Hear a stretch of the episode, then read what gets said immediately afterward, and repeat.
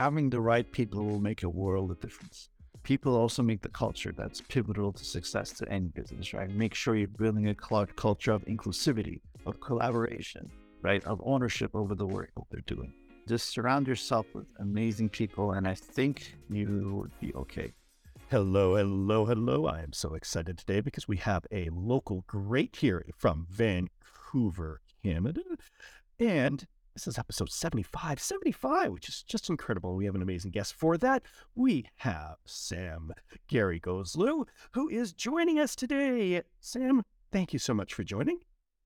Thank you so much for having me, Chris. A pleasure to be here with you. Oh, this is going to be fun. So before we go in, let me just set this up, if you please.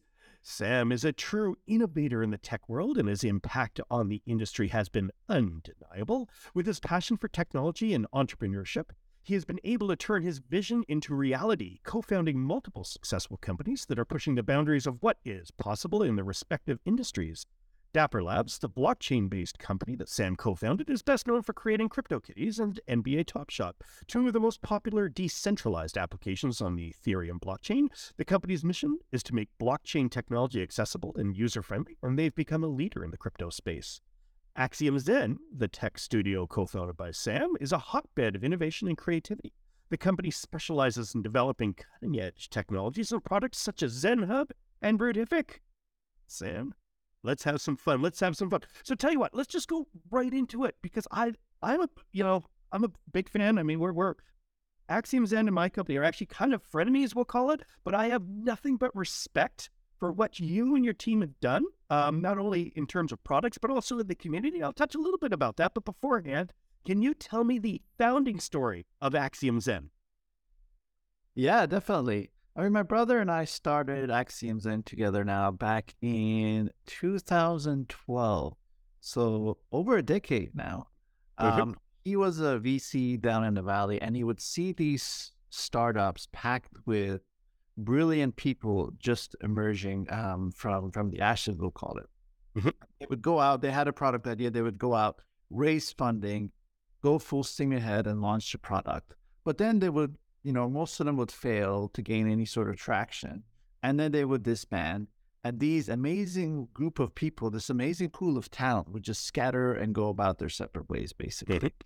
Uh, so we wanted to, we set out to assemble an all star team of talent, you know, that would work on the coolest emerging technologies, um, you know, apply emerging technologies to solve unsolved business problems, basically. Mm-hmm. Um, but we wanted to figure out a way to keep this pool of talent together right? It's a shame for them to disband like amazing ideas, um, amazing people. So I have to figure out a way to keep this going and keep the the, the folks together. Mm-hmm. Um, unlike other startups that solve for a specific pain point or service a particular industry, um, our reason for being was more to create more startups. Um, we wanted to be more of an innovation studio that you know supported entrepreneurial ventures as they grow from you know concept to a growing company. Um, and how are we able to do that? Well, a big portion of it was through consulting, right? So we would mm-hmm. set out to partner with Fortune 500 companies, big enterprise companies, even startups.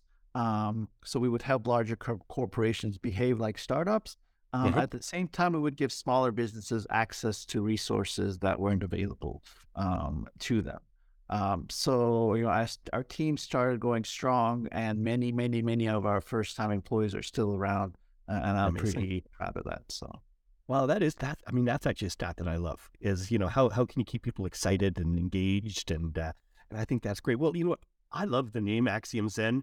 I have no idea what that means. Please fill me in.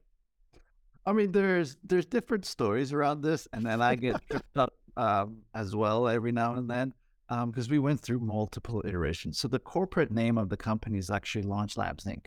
That was the first name that we had. Uh, well, you know, there's you know, launch this and there's launch that and there's so and so labs this and so and so labs that. So mm-hmm. it was a name that was like tried and tested by many, many, many companies, and someone had launched in their name or labs in their name. So we wanted to be a little bit more unique.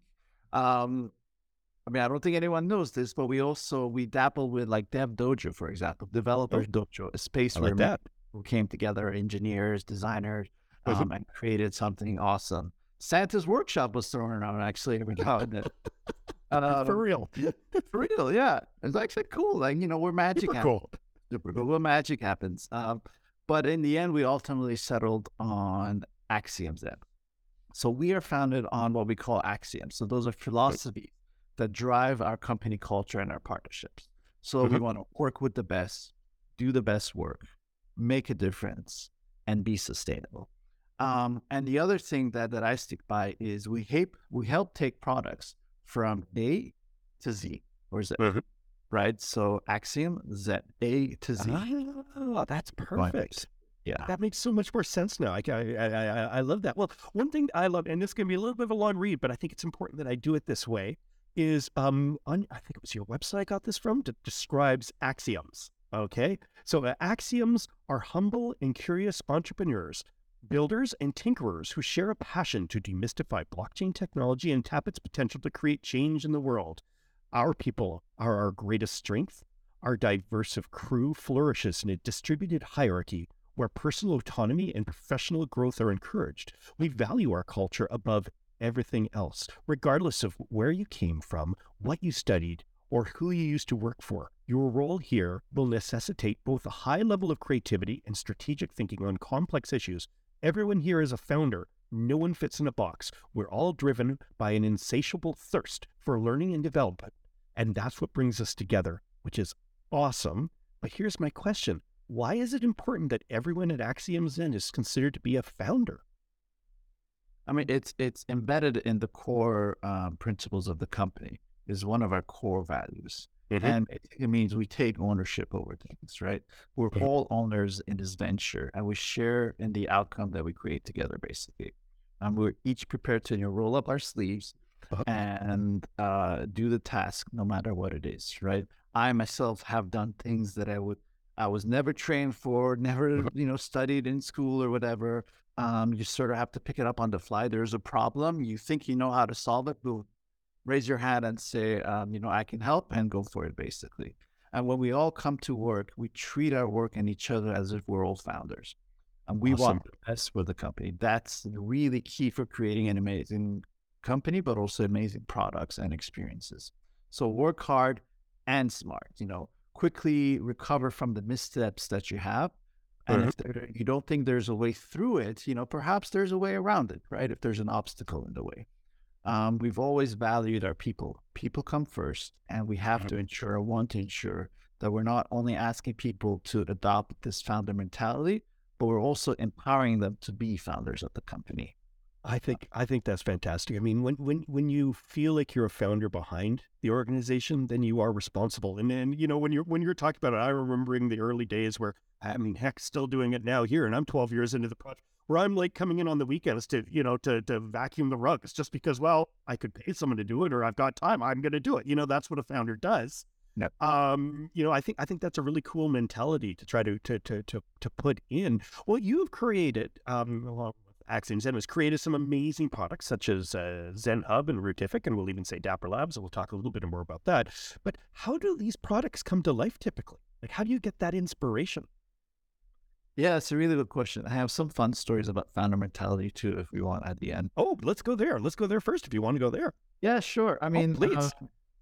Uh, uh, well, our, our first employee, Pierre, who's still with us today, um, came from more of a corporate background. So he he worked at big, big. He was a software uh, engineer at these big, big, big, big companies in in Europe, and he was basically sick of the thing. He wanted to, you know, work on something new and be involved in building something from scratch.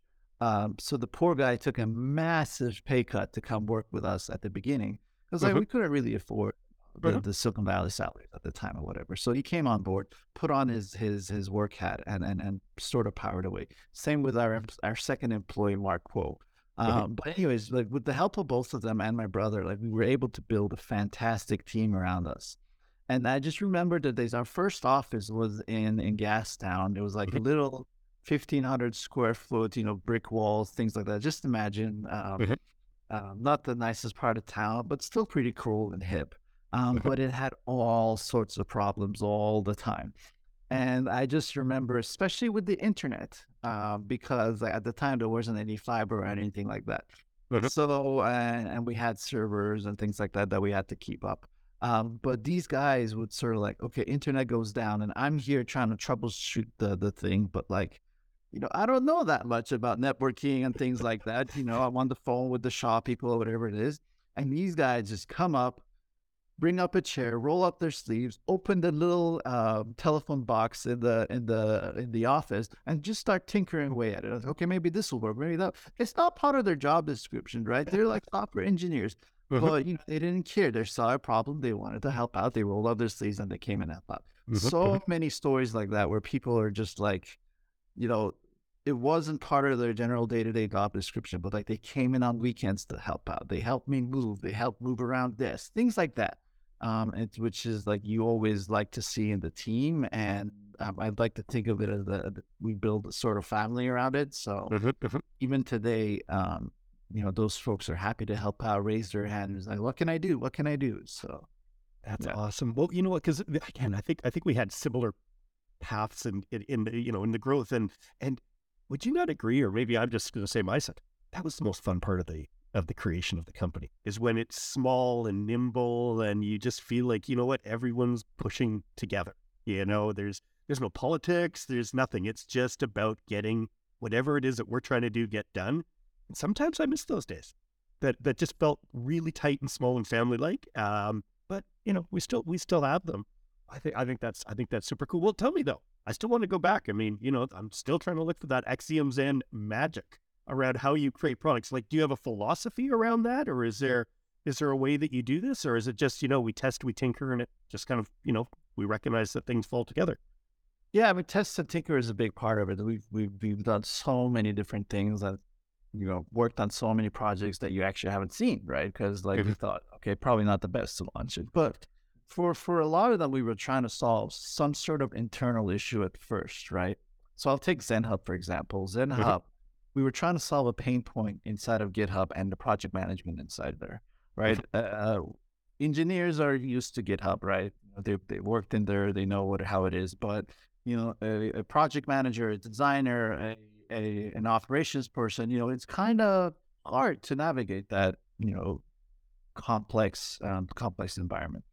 So we, we set out to uh, set out to find a way to make it easier for our teams to be able to work together, um, for for all of us to be able to collaborate more efficiently. Um, so we worked on a prototype and started using it ourselves, and Mhm. we realized, oh, this is actually quite cool. It makes us it makes our work quite a lot more efficient. Hmm. Uh, if we're having this problem though, it's probably other people and other companies are having having similar issues. So we just sent out to talk to different companies and different people and got them to join on the trial basis to see if it was something they really uh, needed or or um, it wasn't going to be all that useful. Turns out it is kind of useful. Um, Mhm. I mean, GitHub still today is quite a big mess, although they've made significant progress since you know ten years ago. Um, but uh, you know, the, the, they still need there's still tools needed to make that experience more easier and more for people to collaborate better. Routific was a little bit of a different story. Uh, Mhm. Routific was um, first developed by our, our employee number two, our team member, our second team member, Marc Kuo. okay. Um, he put it on pause since um, uh, you know life got underway and and there wasn't really um, uh, any way to commercialize it at the time. Um, Mhm. But since he joined Axioms and and started working with us, we built you know we worked on a bunch of different projects, um, and then we had resources internally um, as well that we could lend to him um, or give him the opportunity to refocus his attention back to Routific. Um, so we brought the bright idea back in house, and Marc Kuo sort of um, sort of went to focus his attention there. We devo- we devoted resources and people to to the project, and spun that back up. And tremendous amount of interest there as well. Um, and then they fully separated it out into their, their own company, um, Mhm. and we maintained some sort of ownership in that as well. Um, same with ZenHub. I forgot to mention we spun ZenHub out uh, once it was ready to be spun out. So, so go- do you have like like like we, this is how we do it? We have like TTT, we have TTT Labs, and then basically the products are actually in TTT Labs, and the ones that make sense, you spin it out. Is that is that a similar sort of uh, uh, form then? At the time, we didn't know that would be a better form to do. So no, Ah, the parent company. Um, and then for ZenHub, though, um, later on we created a different entity for it and, and put all the IP into that entity. But it was all concentrated at the parent company uh, at the time. Okay, well, very very cool. Well, one thing that I've you know I've I've always actually, I've always wanted to ask you guys at Zen because, uh, again, I think you've done this so well, probably better than anyone I know.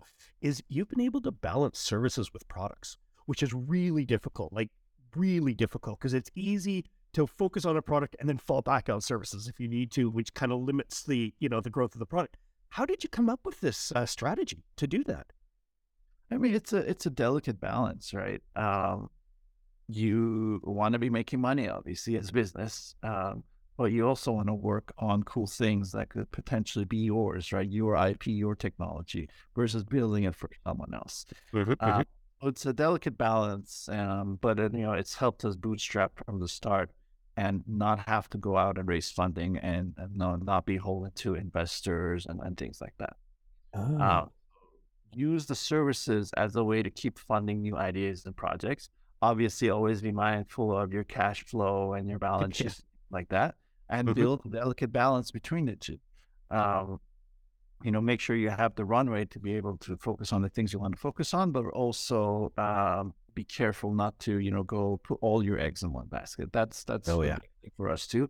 Even when we were working on or when we work on our own internal projects, we don't mm-hmm. just do one thing at once, right? The team was working on multiple different things at the same yeah. time, um, on top of the consulting piece. Well, that's I think I think that's super cool. And you said you you bootstrapped the whole way, um, yeah. you know, which which again, I mean, I'm going to see again if you have. I think we have similar philosophies because we did the same thing. The reason why um, I mean, obviously, haven't created products as successful as you guys, but but the same reason why is like we don't want people to tell us what to do. Like, you know what? If we want to decide to do it, you know, we'll we'll do this or we'll do that. Is that a similar strategy, or is it just simply you didn't need the cash? Very similar strategy. Uh, we also didn't need the cash, but which is helpful. Yeah, which is helpful. Um, but ultimately, like when you do decide to spin your your product out into its own company, um, at some point it does make sense to raise funding, right? Um, not because you want money to only you know take the product to the next step, but also raising funding helps bring in more experienced, you know, advice and and talent too, right? Oh, for uh, sure. Fun out Dapper Labs, we brought on board Andreessen Horowitz, Union Square Ventures, Google Ventures, all those all those great great VC firms that would provide us with advice, connections, and mentorship. So um, it's not completely a bad thing to raise funding, but I would say delay that as long as possible. Yeah. Well, but I think it's also easier at the product level, which I think you know what what, what you're doing because again, you know, if you want to be this magical lab building beautiful things, you know, you don't want people to say, "Hey, you know, do this, do that," where at the same time, it's kind of our experiment. We, we, we, we want to play with this as an internal team. Exactly, and VCs also don't like to like we'll take Axiom Zen, for example. DAP, uh, CryptoKitties was one part of the, the thing, but we were also doing a bunch of other things at the same time. Well, uh-huh. VCs would be like, why are you doing all these 10 different things at once? I don't want to be involved in those. I only care about this specific piece, which then makes sense to, you know, spin it off into its own company and let that be separate and go out into the world. Oh yeah, no, it makes it, it makes sense. I mean, the, the the other reason why I think it's actually important to take, uh, you know, um, uh, do a raise within uh, once you spin into its own company is actually validation too because once a, once a third party you know does believe in it, I think at that point you're like, what? I think we I think it's ready to go. You know, it's it's it's not just us, you know, dogfooding ourselves or just doing it ourselves. I think this validation is really imperative.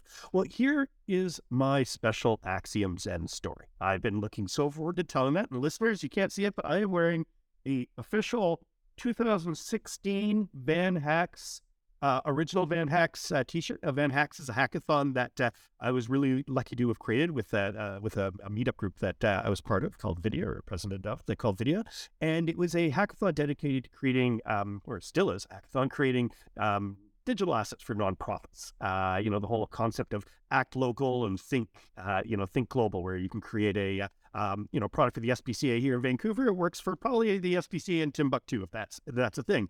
And I have got to say, I thought that my team was going to just dominate. I mean, it was a professional team as opposed to uh, a bunch of students who had never met each other. And then Axiom Zen showed up. And this is in the early days. This is, you know, uh, before we had, um, you know, when you do a mobile app, for example, you'd have to do an iOS app in one code base and an Android app in another code base. You know, we didn't have a lot of the stand the tools that you can quickly stand up a product, you know, in, in a hackathon. And here comes a team from Axiom Zen um, a lot of them from Chile, I believe. Uh, this this team, amazing people, like just so much fun, really great spirit for being in there. And they decided to um, support a product for the Center for um, Battered Women's, which I think is fantastic, right? And they built, or you built, I'm going to go with you, built a product that was incredible because what it was, and again, early days of mobile, is if you tapped your, your phone three times in your pocket, that basically turned on a listening a listening device, it turned on a tracker, and it allowed that, you know, the person who could be in danger a, a, layer of comfort that they are being monitored and watched just in case something ha- bad happens. But then here's Axiom Zen showing this product and we go, wow, that's great. You know, in iOS, they go, oh yeah, by the way, we built it in Android too. It's like, how did you do that in the weekend? And so, you know, they show us this like, okay, you know what? Awesome. But the reason why I honestly have nothing but respect for you guys is the the first place prize, you know, whether I think maybe we bloated a little too much to be honest, was five thousand dollars, you know, for the spirit of the event but your team donated that money to the group, which is just like, oh my gosh, you have my respect for life for doing that because you have captured and understood and participated and really just exploded in the spirit of the event. And I just personally want to thank you and your team for, for, for really being prime examples of what you know can happen when we as a community try to build great things together. So f- thank you very much. And uh, you know, I actually dug out this shirt. I was looking for it just because I wanted to wear it while we were talking. Um, do, do, do you guys still do many hackathons or or, or or or or those sort of things, like little internal experiments, maybe? Not as much as I would like, um, but uh, we are. I mean, I think you'll dive into it more later, but we we are thinking we are spinning back up the internal axioms and Foundry. We've been so focused on Dapper and Zen Hub okay. and, and, making sure those two those two companies are successful uh, well, we are looking to go back to our roots, basically. I mean, we were still involved in with the UBC hackathon. Every every time they ask us, we like raise our hand. That that holds a oh, special yeah. in our hearts. But I think you'll see more and more of us back into the community again. We've sort of been like, you know, um, in the shadows, working behind the scenes. I think slowly, slowly, we're going to be back, and you're going to see you're going to see popping our faces in, in, in around town too. You, have been busy creating amazing things. You know, there's nothing there's nothing in the shadows about that. You guys have been doing great things, and I and I, and I applaud the idea of you you know being uh, even more present in the community because. Uh, um, I think great things come out of that. Well, you know what? Let's let's just go right into it. Can you tell me the the founding story of Dapper Labs? Yeah, I mean, um, we we've been we were involved in blockchain very early on, right? By this back in 2014, we started experimenting with Bitcoin. Um, again, like our, our interest in emerging technologies and see what's possible, see what's not. Um, but we determined that it was, you know, a little too early to do anything around there. Um, so we sort of put that on pause, went to focus on on, on other things. Um, fast forward a few years, um, at this point, Ethereum had started becoming quite quite relevant and, and quite popular. Um, and uh, we started experimenting with these idea, this idea of non fungibility, right? Uh, you have fungible things, you have non fungible thing, one of a kind, rare, uh-huh. Um, not duplicate, not able to duplicate it. Uh-huh. Um, and we thought, how can we figure out a way to to to to do this on the blockchain, basically? And so the our CTO, the co-founder, one of our co-founders, Dieter Shirley, came up with the ERC 721, which is the, uh-huh. the standard for non fungible tokens. Um, but we wanted to figure out a way to um, get people to understand this new tech uh, better, right? What's what's you? It's quite hard to to explain it to people, right? It's at the time, you know, this is before everything we worked on with Dapper and Flow. So we thought, okay, what's easy to understand? What's like the thing now? What do you see a lot of in the world? And cats came to mind because like every other day you had a cat video going viral or a cute kitty video. So we decided to do something with kitties, cute kitties on the blockchain, build a, a game experience around it, right? How can people understand new form of technology better? It's usually through games, right? Um, when Microsoft Windows came out, you had, you know, Solitaire and Minesweeper and to get people used to clicking and right clicking and things like mm-hmm. that, right? Um, when the iPhone came out, you had, you know, Angry Birds and uh, those things when social media launched with Facebook, you had um, Farmville, right? Um, to get people, you know, to, to, to share and things like that with your friends and everything. So um, games are usually a fun way to get uh, consumers to understand something better. And so we launched it and it sort of went viral from there. Mm-hmm. Uh, lots of press, lots of interest. But it was sort of a proof of concept for us. One was to see is there demand for something like this? Will people be interested? Mhm. Hands down, yes, of course. Um, that proved to be true. But through it, there, some problems came along with it, right? Um, we launched the thing on CryptoKitties on Ethereum. Mhm. Uh, we sort of broke the network because of the sheer amount of interest and popularity. So transactions took, you know, minutes, hours, sometimes days to go through, right? An average consumer isn't going to wait around, you know, an hour to get something that they paid for, much less like 30 seconds, right? Mhm, So mhm. That's one thing that we that what that's one problem we identified. Secondly, was um, an average consumer doesn't want to go through 50 different steps before they can um, get this thing that they paid for, right? Um, you want to put your credit card, click on the button, buy it, and have it be deposited wherever it is that you're holding it. So that was another problem. So there were these barriers to entry that made people um, that made it harder for people to to experience the product and also frustrated them. So as time went by, users sort of user and um, users sort of dropped and and engagement sort of dropped from there. Uh-huh. So what, what did we have to do? We had to go about and fix these things, right? Mhm. We wanted to bring blockchain to the masses, to the millions, right? And so we needed to figure out a way to fix those issues and roll them out. Um, so we decided to create a company called Dapper Labs, spin it out from Axioms and move all the IP into it. Go out and raise funding and partner up with amazing people, amazing venture capitalists to and build an amazing team to help us take this to the next step, to help um, deliver these things that we set out to do and fix these problems. Uh-huh. Um, and then what um, what did we need to to bring you know millions of people to to a brand new platform right? You sh- you, you need some sort of flagship product right? Some sort of big name that can attract you know uh, tens of thousands hundreds of thousands millions of people. Um, uh, what's one of the most popular sports leagues in the world right now? Uh-huh. national basketball NBA For sure. Um, they had actually seen um, the the success that CryptoKitties was having, um, and through that, we actually started very early conversations with them. Um, they've been a tremendous partner of ours since the beginning, um, and you know, whether one of the more forward-leaning organizations, and you know, back and forth, back and forth, back and forth, they bought into the vision, believed in what we were starting to to do, and decided to partner up with us to launch, you know, that experience, NBA Top Shot um, on our own blockchain flow. Which, which, which I got to say, I mean, I'm still waiting for a big, you know, Big Country Reeves one to show up. I'm not sure that's going to happen. Um, but I remember the first time when when it when it launched, and I I wanted to try it. The thing that blew me away, it wasn't the blockchain part. Uh, when I even when I opened my first deck of cards, let's call it, it was the UI and UX you guys did. It was world leading and incredible, and that experience made me just go, wow. I see why this is going to be popular. I see why people are going to love it because it's not, it was dynamic. And every time you opened it, I mean, this is kind of like my kids doing the Pokemon thing, right? Like I was getting excited thinking, oh, this is, you know, this, this, this is really cool. This is really cool. So, so are you saying basically CryptoKitties, the, the, you know, the biggest, the biggest lessons was that, you know, you needed to create your own flow efficiency chain. Is that, is that, is that a, a fair and a fair enough assumption if we're going to have any lessons from that? Yeah, um, ETH, uh, Ethereum at the time, um, and to some extent now, can't handle hundreds of thousands, millions of users, right? Uh, the average consumer doesn't want to wait that long to to get something that they paid for.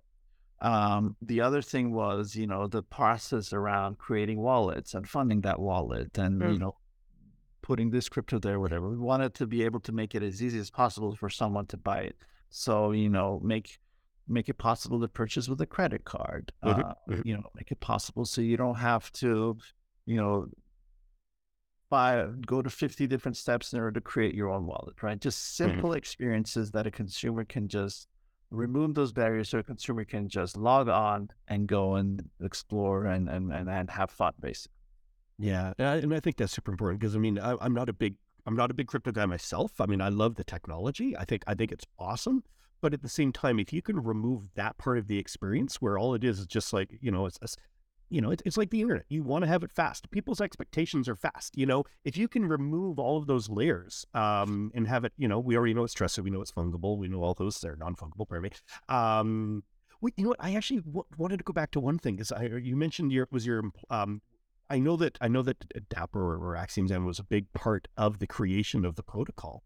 Now I saw the picture of the creation. I, I think I think um sorry I can't remember the, the fellow's name, but he gave a speech at a at a at a conference maybe eight months ago that I went to, and he showed me the picture in Toronto or Waterloo of where they're coming up with the with the protocol, and it was like one of the proudest Canadian moments for me to go, oh my gosh, this is like the telephone being recognized, or you know, or, or, or, there I guess Canadian proud moment, but um. I just thought that was so cool. Can you tell me a little bit about the the the you know that creation of the protocol, or maybe you know who the players were? Because this is this is pretty important. And, and, you know, the fact that you had your DNA as part of that's incredible. Yeah, I mean, it, it was primarily spearheaded by Dieter Shirley, our CTO. Um, mm-hmm. And, you know, you know you've made it when you're in the Guinness World Book of Records, right? Um, there's a little CryptoKitty section and like about the ERC 721 uh, token and all that. So uh, the process was was um, like I said, it was primarily driven by by Dieter Shirley, but um, we set out as a team to solve this issue of fungibility or non fungibility. Right? Mm-hmm. How can you maintain true ownership over something? Right? Um, how can you how can you have um, like put the power back in in consumers' hands, basically, mm-hmm. of, of, whatever it is, um, of a piece of art, of a music, or whatever. Put the power back in the consumer. Put the power back into the artist's hands um, maintain uh, some form of ownership over that room that you paid for, right? Mm-hmm, um, mm-hmm. When you go and buy a basketball card or whatever off Craigslist, like yeah, it's your card, but uh, you know it's trademarked by the NBA. The NBA holds those rights and things like that. It's right. not really yours. Mm-hmm. Um, and then when you're an artist, you know your your work can be duplicated, can be counterfeited, can mm-hmm. credit you know sometimes doesn't go get back to you um, that all becomes impossible to do on the blockchain right um, it's all visible on a, on the transparent ledger you can always know who that piece of art came from where that piece of art came from who was the author and and all that stuff so mm-hmm, mm-hmm. well very cool well well tell me how do you i mean how do you spend your time between you know so many different projects and companies mm-hmm. question, question of the day right yeah i mean uh, over the past few years, like I said, a lot of my time has been, um, and the company's time has been uh, dedicated to supporting Dapper's growth and ZenHub's growth. uh, I mean, I, I was basically a doer. I jumped in and took care of everything that needed to be taken care of. Uh-huh. Uh, and then, you know, uh, flipped back around and went back to to to focus on what I needed to focus on. Um, now that we've sort of hired the right people to fill those gaps um, mm-hmm. at Dapper and to take Dapper to the next level, I can, you know, start taking more and more of our time and Axiom Zen's time to focus on the next adventure. We're still like continuing to focus on Dapper and Zen Hub as they need us, mm-hmm, um, mm-hmm. um, but it's more like an advisory role basically. Mm-hmm, um, and and you know, with Axiom Zen, I have much more hands-on approach uh, since we're now a much more significantly smaller team, so we can start doing more experiments and start thinking about the next steps. Um, yeah, which like some of our energy on Toby, which is a, the tab management program we built at Axioms, Zen, it has yep. over half a million users now. Um, wow. developed very little time, dev- uh, devoted very little time to it. Um, but over the past year, we sort of ramped that back up. It's still completely free, so we're trying to figure out the next steps with it too. So. That's so cool. I mean, the way I always like to describe it is, you know, we're a candy store. We can make anything, right? And that's the sexiest and most fun part of the job is is is the what's the next little experiment we can do to make things really cool. And it sounds like you guys have been, you know, launching these forever. I I I, I can learn from you guys. Well, well, we'll tell you what. One thing that I think is quite interesting as well um, is that you know my company was founded by me and the amazingly talented Josephine Wong. I can't go there, but also my twin brother. So my oh. brother and I are co-founders of the company, and you know you founded with, with with your brother. What's what what do you have a strategy of like making sure that you know there's no fighting or anything like that, or is there is there a way that you guys get along yet still you know be pushing each other to to, to create amazing things? Yeah, I mean, as siblings, obviously we love each other, um, oh, yeah. but we're also, you know, family. It's tougher, more tougher. Right? There's there's no like filter, right? With family, um, like you say, you speak your mind and you talk about things, and you get a you you give each other advice, and you take it from there.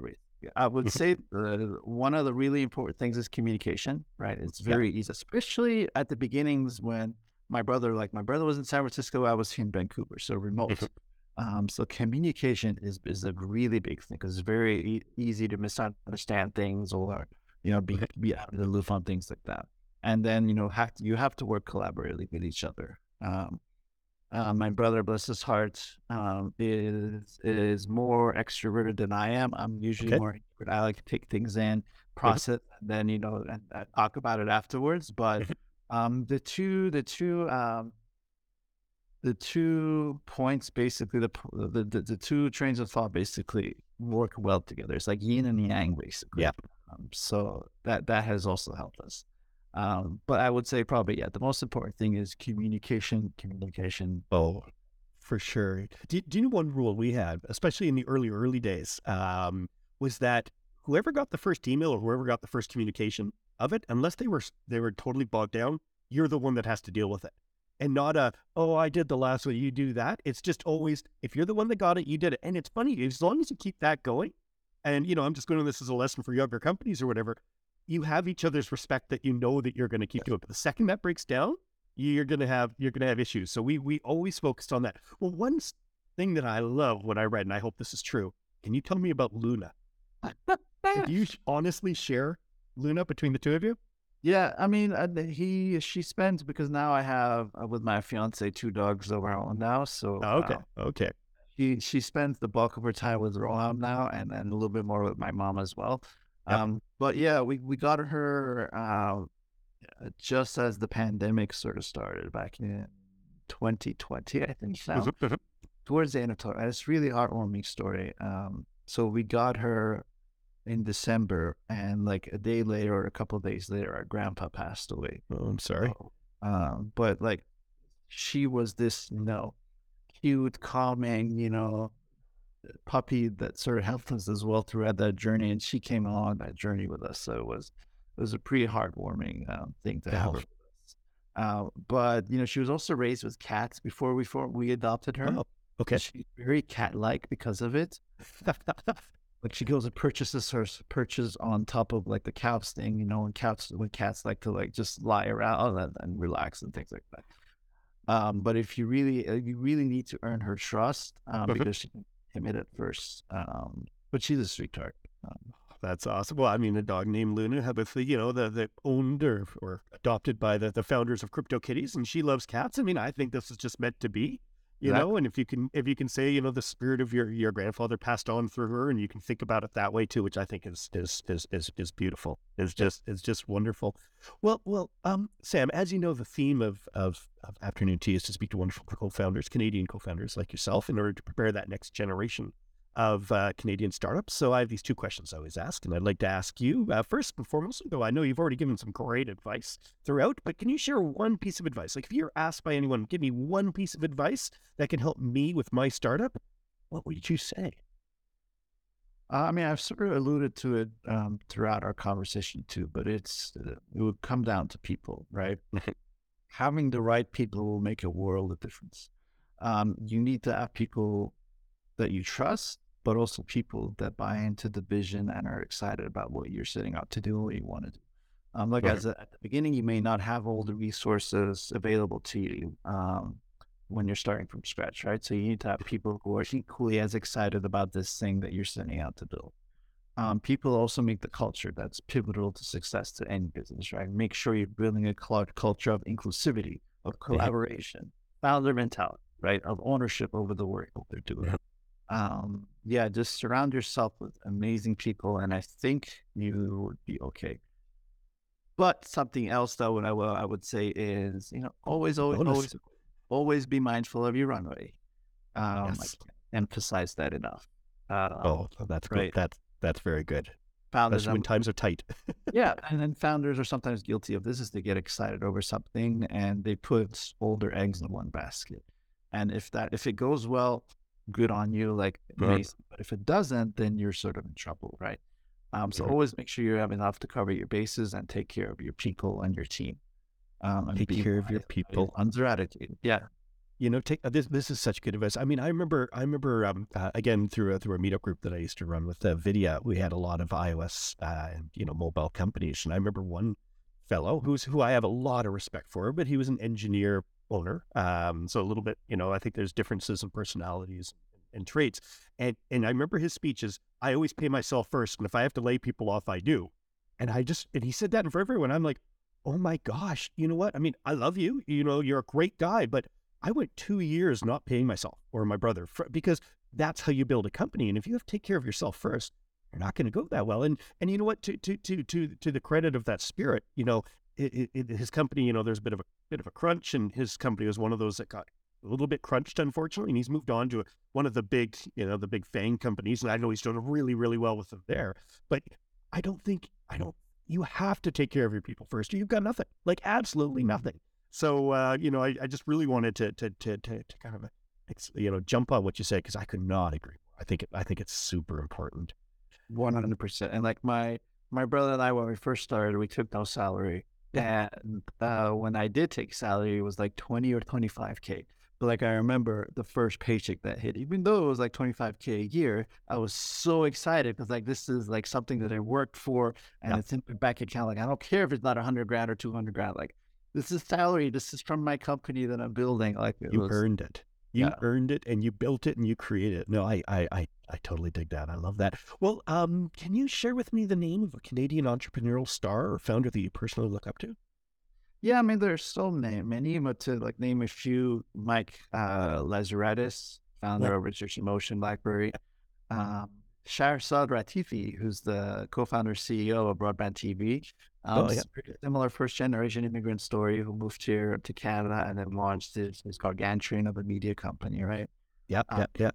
Ryan Holmes, I want to say, it might be surprising, but like, know, he's co-founder, founder of Hootsuite, but also Invoke Media, right? Which is Mhm, mhm, at times a competitor to ours, right? Yep, yeah. Uh, yep. But it's helpful to see what the competitors doing and what has been they've been able to accomplish because that's sort of like uh, gives you uh, lets you see what's possible, right? Um, Mhm. Though they're competitors, they're they're doing it and you see it's possible, so you know you can probably do it as well. Uh, Yeah, I think that's I think that's awesome. And and yeah, no, I could not agree more. Well, Sam, thank you so much for spending your time uh, and you know going through this uh, the memory lane uh, with me, and and uh, you know it's been really really valuable, and uh, I'm I'm positive our learn our listeners are going to really uh, you know learn a lot and uh, hopefully use some of this in practice. Thank you so much for having me, Chris. This was awesome. Ahoy, Afternoon T listeners. If you got this far, I assume you liked this episode, and that is awesome. Thank you. In such a case, please rate and review Afternoon T Podcast and subscribe on Apple, Spotify, or wherever you get your feeds from. Afternoon T is a podcast with a goal to share the stories of Canada's successful tech entrepreneurs in order to prepare the next wave of founders. We do have some great guests lined up for future episodes, but we would love to hear your thoughts too. Please do let us know who you think should be on the show. You can do so by emailing me at podcast at ttt.studio. That is P O D C A S T at TTT, that is three T's dot studio. You will notice there is no com because we are that sophisticated. Furthermore, you can find us at social media at TTT underscore studios.